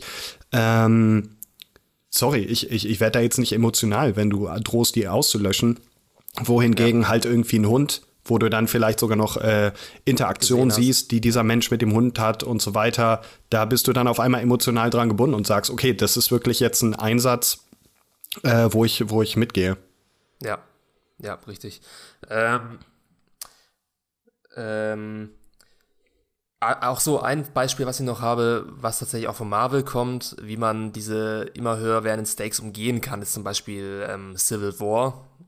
Also Habe ich nicht gesehen. Civil War. Also da geht es darum, dass sich die Avengers untereinander betteln aufgrund einer politischen ah. Frage, ah. ob, ob sie ähm, durch Regeln eingeschränkt werden sollten, die Superhelden oder nicht. Und okay. da teilen sich zwei Lager auf. Die einen sind dafür, die anderen sind dagegen. Mhm. Und letztendlich steht am Ende die Freundschaft zwischen Captain America und Iron Man auf dem Spiel, die sich dann am Ende kloppen. So. Hui. Und das war ein Stake, der für mich viel besser funktioniert hat, als Loki will die Welt vernichten oder unterjochen oder so. Ja. Weil das ein sehr persönlicher Einsatz war. Ja. Und deswegen fand ich, war das auch einer der besten Marvel-Filme tatsächlich. Mhm. Aus, äh, aus dieser Phase. Okay, krass. Habe ich, hab ich nicht gesehen. Erinnert mich jetzt ein bisschen an äh, X-Men. Und den fand ich eigentlich cool, weil da geht es ja auch eigentlich drum, so, okay, es sind jetzt nicht Superhelden, die irgendwie äh, fliegen können und sonst was, sondern die, die auch irgendwie, da geht es ja viel drum, was haben, was haben diese Mutanten für einen rechtlichen Status, wie leben die in der Gesellschaft, wie ja. werden die akzeptiert oder nicht. Und das fand ich eigentlich super spannend. Äh, dann bei Civil War werde ich mal reinseppen. Ja, aber wenn du die anderen Filme nicht gesehen hast, dann ja. ja, kommt das wieder. Ja, ja, mach mir eine Liste fertig und dann hole ich die alle nach. Wir haben eine Liste auf 4001 Reviews. Stimmt. Kannst alle chronologisch dir reinziehen. Stimmt, guter Punkt. Dann sag mir nur noch schnell, welchen, welchen muss ich überspringen? Welcher ist der schlechteste? Ähm, meiner Meinung nach vielleicht. Also, was du auf jeden Fall so geschichtlich überspringen kannst, ist der unglaubliche Hulk, würde mhm. ich sagen. Tor okay. 2 ist auch Banane. Ja. Äh, Ansonsten, ich muss aber reinschauen. Aber. Okay. Gut. ähm, so, ich habe noch einen weiteren Trend. Ja. Ich bin gespannt, was du von dem hältst. Erzähl. Und zwar ist mir aufgefallen, dass äh, Blockbuster immer unreifer werden. Also, okay. dass sie immer kindischer werden und es zeigt sich mit verschiedenen Symptomen. Zum Beispiel habe ich immer mehr das Gefühl, dass Charaktere sich immer mehr wie Jugendliche verhalten. So ein bisschen so dieses trotzige, mhm, mhm, ähm, nein, ich höre nicht darauf, was du willst und äh, gegen Autorität und ähm, sie reden auch und machen Witze wie äh, Jugendliche. Ja. Das gilt zum Beispiel jetzt auch für die Marvel-Helden, also das sind halt keine Erwachsenen, muss man einfach sagen. Das sind Teenies, die sich äh, gerne kloppen. So. Ja. Und wo es mir besonders aufgefallen ist, diese Unreife ist zum Beispiel in den Science-Fiction ähm, Formaten wie Star Trek und Star Wars. Ja. Äh, wenn du dir die neue Generation der Star Trek Filme und Serien anschaust und die vergleichst mit denen aus den vorherigen Jahrzehnten, mhm. also es ist halt irgendwie ein Kindergarten. Ja, ja. Weißt davor war alles so, also damals Star Trek war alles so ein bisschen understated. Da war so eine Seriosität. Es waren also Profis auf dem Raumschiff und mhm. die haben sich jetzt nicht die rüber eingeschlagen, die sind auch nicht die ganze Zeit durch die Räume gerannt, als ob sie auf einer Notstation wären oder so, ja. sondern die haben auch, das war alles so untersetzt, so sehr kühl manchmal, aber auch sehr erwachsen. Ja. Und das hat irgendwie für mich so ein bisschen auch die Atmosphäre da ausgemacht. Und in den neuen Star Trek-Filmen ist es halt so richtig, ähm, ja, es sind einfach wieder, es sind Teenies geworden. So. Mhm. Und wie auch Spock und wie ähm, Kirk interagieren, die ja. schreien sich die ganze Zeit an und äh, sind beleidigt und es geht um irgendwelche Bezie Beziehungen und ähm, es fühlt sich einfach nicht mal so an, als ob wirklich Erwachsene miteinander interagieren. Und ähm, ja, ein Beispiel, was ich noch habe, sind, ist tatsächlich äh, nicht aus dem Filmbereich, sondern eine Serie, nämlich Haus des Geldes. Ja. Also eine der be bekanntesten, berühmtesten Serien und auch beliebtesten der letzten Jahre. Mhm. Es ist unfassbar. Also diese Charaktere, ich meine, sie werden gespielt von Erwachsenen, aber sie verhalten sich wie 14-Jährige. Alle. okay. Das ist, das ist schlimmer als American Pie teilweise. Weißt du, die geben sich aus als die Profis, die jetzt diese Bank ausrauben werden. Ja. Und schon in der ersten Folge benehmen sie sich so daneben wegen Liebe oder wegen hier, okay, der hat ja. das gesagt und äh, weiß nicht. Ich frage ja. mal, woran das liegt. Also, vielleicht werden einfach die Drehbuchautoren sind die unreifer? Vielleicht ist es ein Generationending oder so. Ich weiß es nicht. Also ich glaube, es ist so ein Generationending, ne, dass man guckt irgendwie, man was ist auch deine Zielgruppe. Äh, und ich meine, heutzutage, wenn du jetzt sagst, irgendwie, du stellst halt, keine Ahnung, jetzt äh, irgendwie äh, Leute da, die Mitte 20 sind.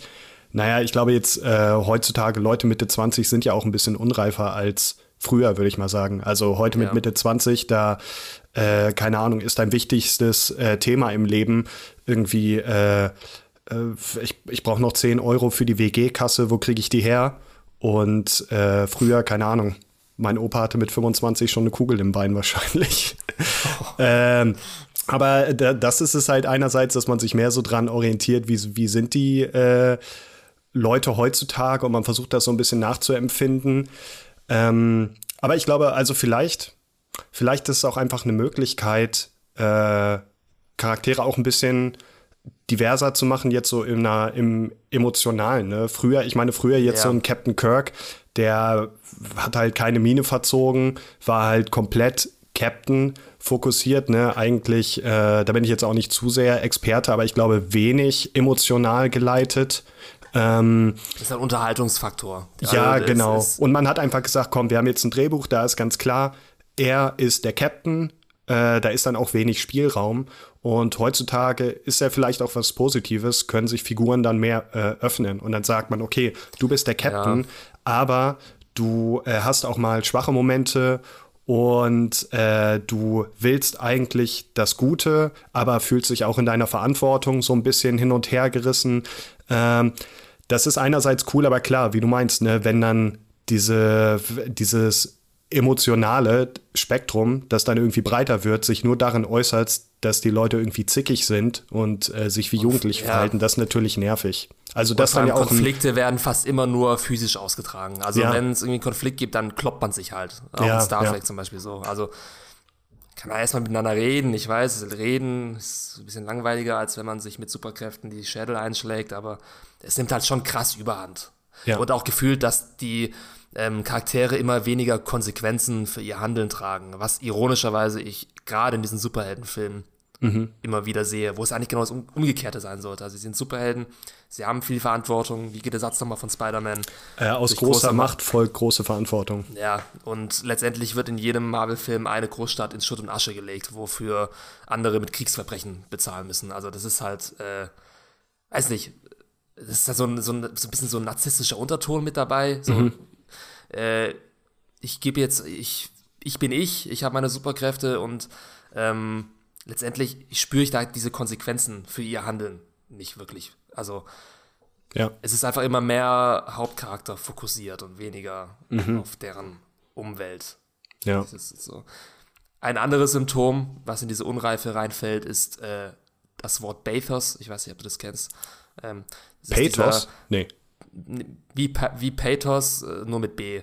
So. Okay, nee, kenne ich nicht. Also es ist das, zum Beispiel, drei Charaktere laufen durch eine dunkle Höhle, ähm, sie hören gruselige Geräusche, alles ist still, du bist angespannt und dann plötzlich. Ach so, ja, so, ja, ja, okay. Also ja. einer hat gepupst so und oh, ja. es ist doch nicht so ernst, wie ich dachte. Okay, ja, ja. Ähm, das ist dieses klassische, dieser klassische Bathos-Humor, der hat auch mit den. Viele sagen, er hat mit Marvel angefangen, aber das stimmt eigentlich nicht. Eigentlich hat er mit Fluch der Karibik begonnen.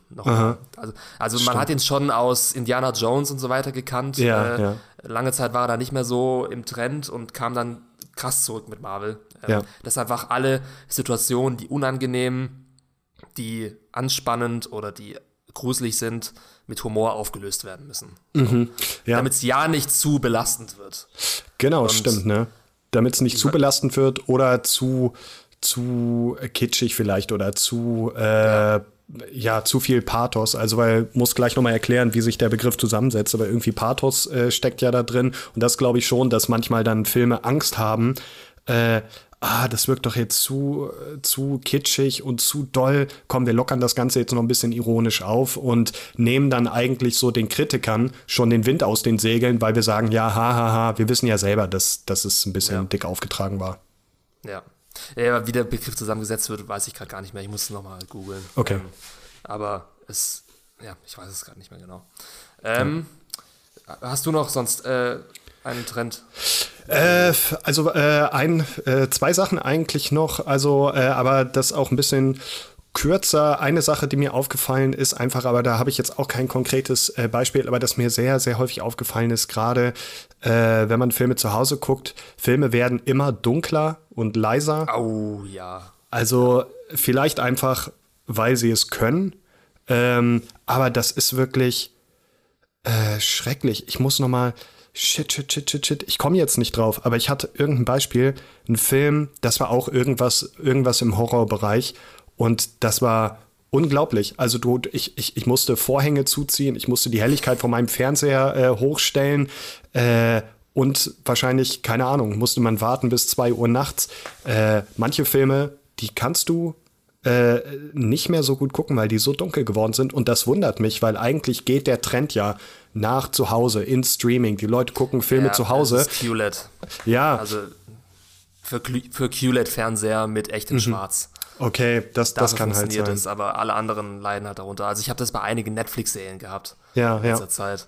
Was war das? Shadow and Bone zum Beispiel. Also wie du sagst, ich habe einfach nichts gesehen. Ja. Ich musste irgendwelche Reflexionen oder irgendwelche Button-Blinks in meinem mhm. Zimmer eliminieren und ja. wirklich alles komplett dunkel machen, dass ich irgendwas sehen konnte. Und ja.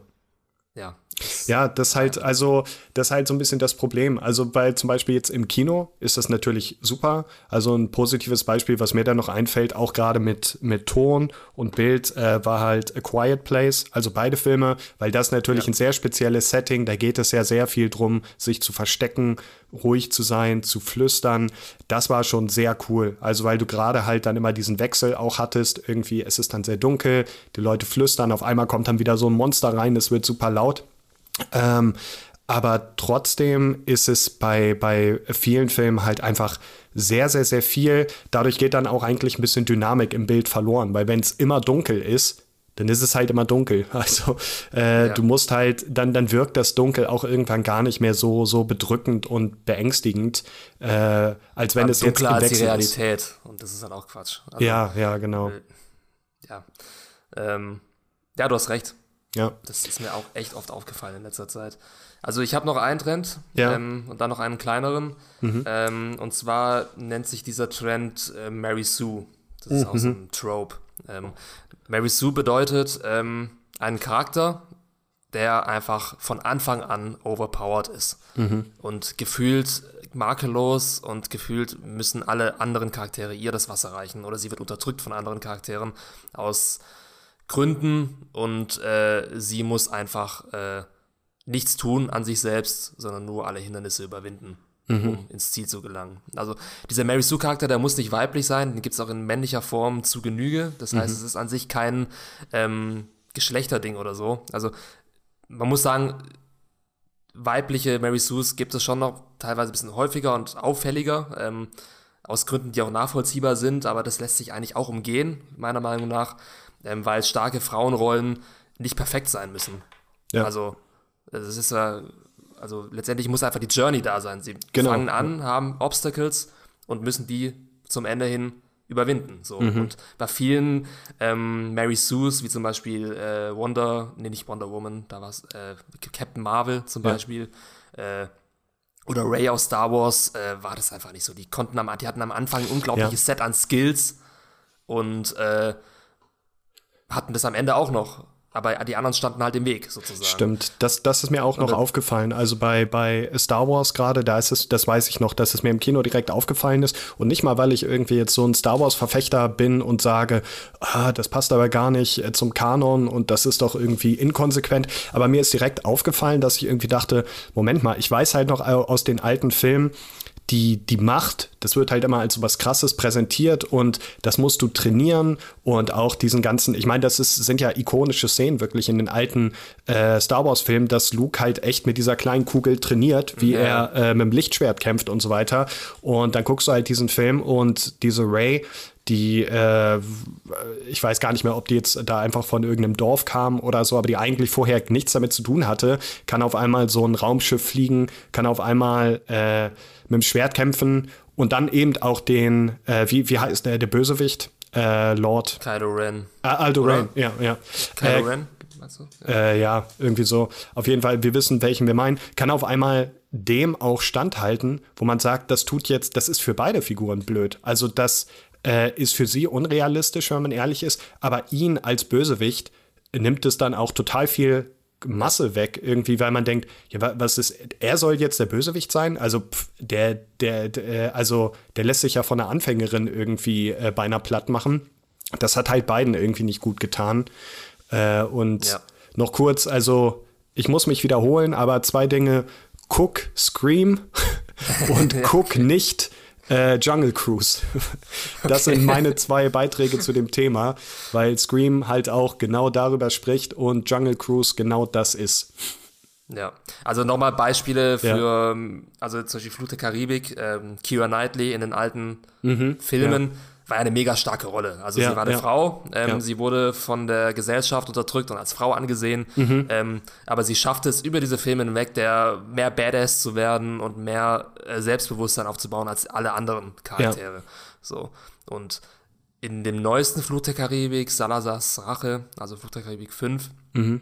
gibt es dann nochmal einen neuen Charakter, ich habe ihren Namen vergessen, aber es ist einfach so nervig, weil sie in gefühlt jeder Situation raus erklären muss, dass sie eine Frau ist und sie ist eine Frau der Wissenschaft und sie mhm. hat diese, diese Eigenschaften und sie sagt es so wortwörtlich den anderen Charakteren und ja. das, warum? Also, ja, ja, ja. Wa ist, warum ist es nötig? Also letztendlich ist es doch absolut möglich, starke Frauencharaktere so zu etablieren, dass äh, sie das nicht die ganze Zeit sagen müssen. Das macht es genau. noch viel schlimmer. Genau, also, ja. An, noch ein Beispiel ähm, ist Mulan, ähm, mhm. der neue Mulan-Film alte Mulan-Film auch mega starke, geile Frauenrolle. Also ja, ja. wie sie sich als Frau zwischen diesen ähm, äh, männ männlichen Soldaten äh, versteckt als ja, Mann äh, beweisen muss, obwohl mhm. sie viel zierlicher ist als alle anderen Muskelprotze da genau. und dann halt unglaubliche Skills aufbaut, ist sie in diesem neuen Film, in diesem Remake von Anfang an einfach mit irgendwelchen krassen Fähigkeiten ausgestattet. Und die Message mhm. geht eher dahin, nicht, dass man durch äh, Zielstrebigkeit alles erreichen kann, egal wer du bist, ist mhm. die Message jetzt, äh, ja, die anderen haben Vorteile gegen dich, weil du eine Frau bist. Ja, und, und du bist halt geil. ja. Die anderen müssen genau, es nur du erkennen. bist geil von Anfang an. Du musst nichts an dir ändern. Es ist ja. alles, also, aber, aber es stimmt. Fragwürdig. Aber ist ein gutes, ist ein gutes Beispiel. Also jetzt gerade bei Mulan, weil ich auch denke, im alten, äh, im alten Film, das sind ja auch äh, wieder was ich gerade schon bei Star Wars äh, meinte, das sind ja wirklich Szenen, die hängen bleiben, einfach wie sie trainiert, wie sie da mit den Soldaten ist, wie sie halt nach und nach Sachen lernt, immer besser wird, immer stärker wird. Äh, das sind ja Sachen, wo du das direkt mitbekommst. Ah, krass, okay, sie wächst jetzt so in diese Rolle rein und dadurch wird es dann auch irgendwie nachvollziehbar, dass sie nachher halt so ist, wie sie ist. Ja. Ja. Aber wie gesagt, es ist keine Mary Sue, keine Sache, die nur Frauen begrenzt ist. Also zum Beispiel James Bond und, äh, mhm. und so weiter, diese ganzen Action-Stars, Vin Diesel aus Fast and Furious ist äh, Mary Sue sein Vater, also ganz ehrlich. Ja, ja. Können, die können halt alles von Anfang an. Ich meine, sie sind im Action-Genre angesiedelt, von daher hat deren Charakterentwicklung sowieso nicht so viel Bedeutung. Ja. Ähm, aber es ist ein Trend, den ich sowohl bei männlichen als auch bei weiblichen Charakteren in neuen Podcasts, äh, in neuen Podcasts, Alter, in neuen Blockbustern ja. immer wieder sehe. Ähm, ja, ich habe ich hab noch ein, ja. ein letztes Thema äh, und das äh, irgendwie musste ich das, glaube ich, loswerden, habe ich da so Redebedarf. Und zwar ist das nicht weniger ein Trend, sondern einfach ein Film, der für mich äh, einem Trend oder einer Entwicklung einfach so einen Mittelfinger gezeigt hat und keiner sagt was dagegen. Äh, das, ich habe es dir auch schon erzählt, äh, House of Gucci. Dieser Film hat mich echt ein bisschen genervt. Also erstmal, weil ich, ich fand ihn nicht so dolle, ich fand ihn nicht so, so toll, war ganz okay. Was mich genervt hat, ist, äh, ich habe ihn im englischen Original gesehen und dass die Leute konsequent, es ist ja ein äh, Setting in Italien ähm, die Leute sind gebürtige Italiener alles und die haben einfach Hollywood-Schauspieler und Schauspielerinnen gecastet, die halt mit einem italienischen Akzent sprechen, der wirklich, das ist, als wenn, keine Ahnung, als wenn bei Family Guy einer einen Pizzaverkäufer nachmacht. Äh, so, so schlecht. Und das hat mich einfach so überrascht, erstmal, dass man denkt, ey, das ist das Thema heutzutage im Film äh, Diversität, Repräsentation Und äh, du, du spielst nicht einfach eine Person aus einer anderen Kultur, wenn du da keine Ahnung von hast, oder du machst nicht einfach irgendwelche Leute aus anderen Kulturen nach. Und äh, da ist es einfach so, ja, keine Ahnung. Meine, meine Theorie ist so ein bisschen, der Film ist eigentlich auch nicht so toll. Und das wussten die Drehbuchautoren auch, das wusste Ridley Scott vielleicht auch selber und hat gesagt, naja, wie können wir das trotzdem irgendwie gut verkaufen? Alles klar, wir nehmen ein paar sehr bekannte Leute, packen die äh, aufs Plakat, die spielen die Leute, ja. dann hat vielleicht mal jemand sich gemeldet im Meetingraum und hat gesagt, ja, aber Moment mal, müssten das nicht Italiener spielen? Und keine Ahnung, dann hat man halt gesagt, ja, komm, Italienisch kann ja wirklich jeder, das ist doch nicht so schwer. Ähm, und das hat mich ein bisschen verwundert, dass das eigentlich so eine Entwicklung ist, äh, die natürlich auch für, für sehr, sehr, sehr viel ähm, Reibung sorgt, das ganze Thema Repräsentation, was kann man äh, machen, was kann man nicht machen. Mhm. Ich glaube, über nichts wird zurzeit äh, bei neuen Filmen so viel gesprochen. Aber das hat mich einfach gewundert, dass äh, dieser Film in der Hinsicht äh, das einfach ignoriert und da einfach so gegen so ein ungeschriebenes modernes Gesetz verstößt und äh, sich hart, eigentlich ja. nicht äh, drüber beschwert wird. Und ich hoffe, ich weiß es jetzt gerade gar nicht, aber ich hoffe, niemand von diesen Leuten ist für einen Oscar nominiert für, für die Rolle. Äh, weil ich sonst, ja, ich werde sonst nichts machen. Ich glaube, ich werde keinen Brief an die Academy schreiben, das würde dir nicht interessieren. Aber ich fände es ein bisschen ungerecht. Ja, nee, also da muss man auch mal zum Abschluss sagen, ich finde gerade diese Diversität ähm, finde ich, ist einer der besten Trends in Blockbustern heutzutage, mhm. dass endlich dieses Whitewashing durch amerikanische Schauspieler mhm, ein Ende ja. hat und wir wirklich auch mal, wenn es mal ein Araber oder ein Perser sein sollte, wir nicht Jake Gyllenhaal als Prince of Persia mhm. casten, ja. sondern vielleicht wirklich einen Perser. Ja. Eben mich zum Beispiel. Nee, Spaß. aber, nee, aber letztendlich sehe ich das genauso. Also, es ja. ist einfach diese, muss man auch so sagen, diese amerikanische Naivität, ja. dass sie der glauben, dass sie dieses anderen Kulturen plausibel darstellen können. Ja. ja. Sie sind ja nicht äh, jetzt vom, vom, vom Tar so viel unterschiedlich, die Italiener, wie wir vielleicht so. Genau, ja. Vielleicht geht es noch, aber ja. Also äh, ich, ich, ich habe da jetzt auch kein Problem mit, ne? Und ich glaube auch die Italiener haben da auch kein Problem mit. Und wie du meinst, es ist jetzt halt eine Kleinigkeit, es geht ja jetzt nicht mal ums Aussehen verändern, sondern um den Akzent. Mich hat es einfach nur gewundert, äh, dass man es, dass man es macht, obwohl man wahrscheinlich bei anderen Leuten es vielleicht äh, nicht unbedingt gemacht hätte.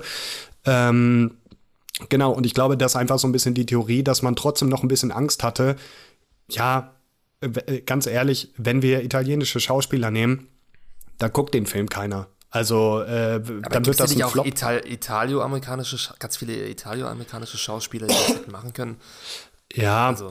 Also es war ja zum Beispiel, ich glaube, El Pacino war dabei, äh, wo man dann aber auch wieder sagen kann, ja, El Pacino, der ist halt in den USA aufgewachsen, kann der jetzt wirklich eine Figur äh, in den 80ern in, in Florenz spielen? Aber äh, diese ganze Diskussion ja, will man ja. jetzt nicht führen.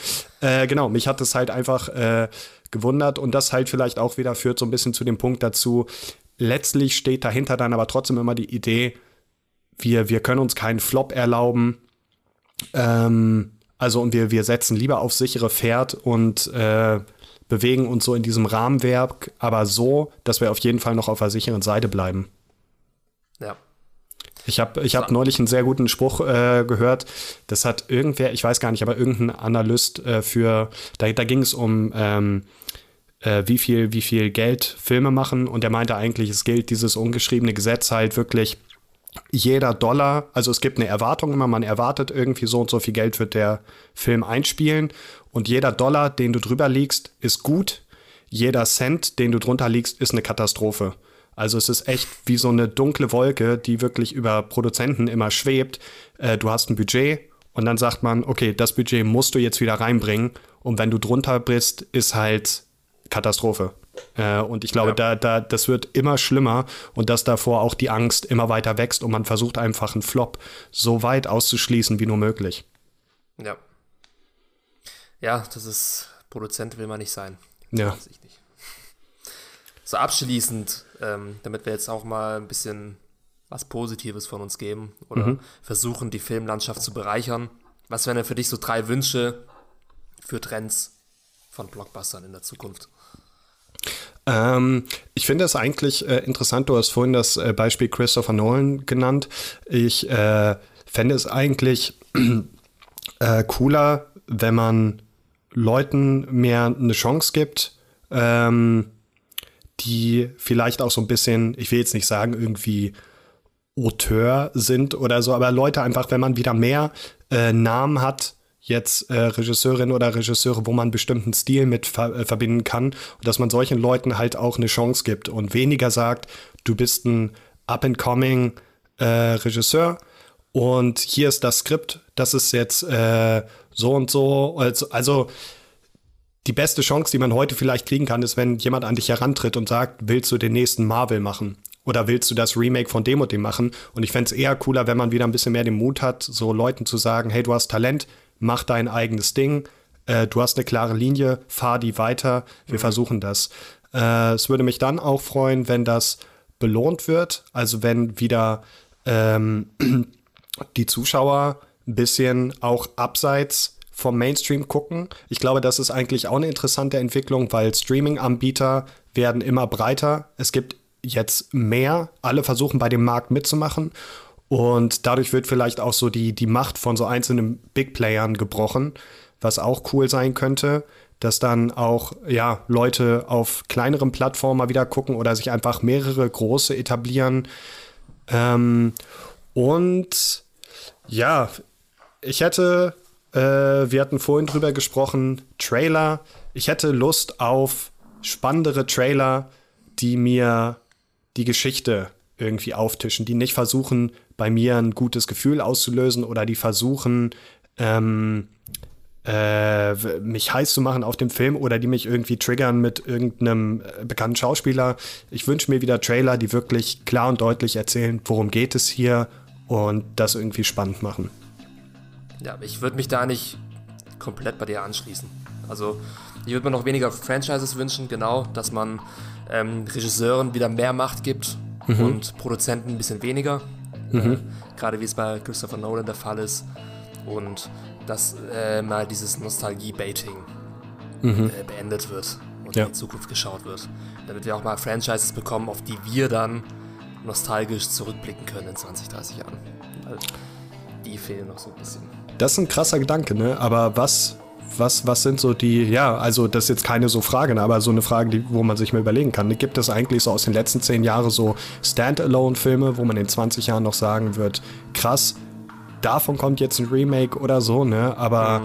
ähm, was sind so die großen Knaller äh, dieser Jahre? Und da wünscht man sich einfach ein paar. Also Filme, die aus dem Nichts kommen, was komplett Neues erzählen und wo man denkt, boah, die hinterlassen Richtig. halt echt einen Fußabdruck.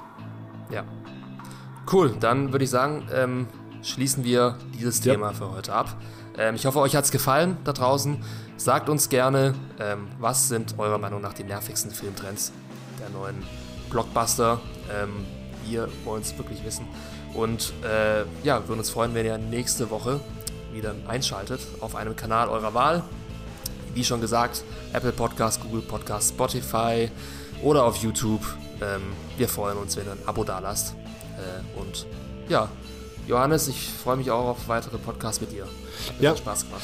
Ich freue mich auch. Äh, von mir auch nochmal äh, vielen Dank fürs Zuhören.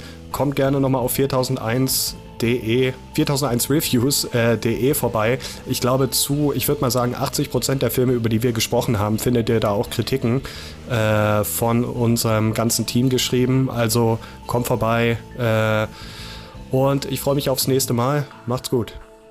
Bis dann. Ciao. Ciao.